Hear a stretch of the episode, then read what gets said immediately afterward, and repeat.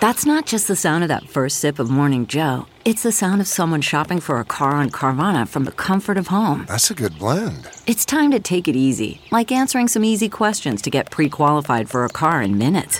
Talk about starting the morning right. Just like customizing your terms so your car fits your budget. Mm-mm-mm. Visit Carvana.com or download the app to experience car shopping the way it should be convenient, comfortable. Ah.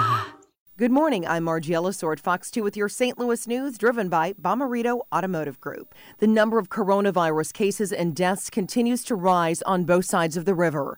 In Illinois, nearly 4,000 new cases of coronavirus have been reported since Friday, with 215 additional deaths.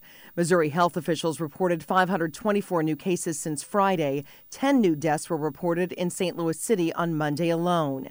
Washington University will furlough 1,300 employees. A spokesperson explained the workers might not get paid for up to 90 days. It looks like most of those workers are non clinical staff from the medical campus. Officials are looking at the budget for the Danforth campus. They will let employees there know their status by the end of April. The university says there will be a hiring freeze. A homicide overnight in East St. Louis. A woman was shot and killed on South 29th Street at Converser Avenue. Evidence technicians found several shell casings at the scene.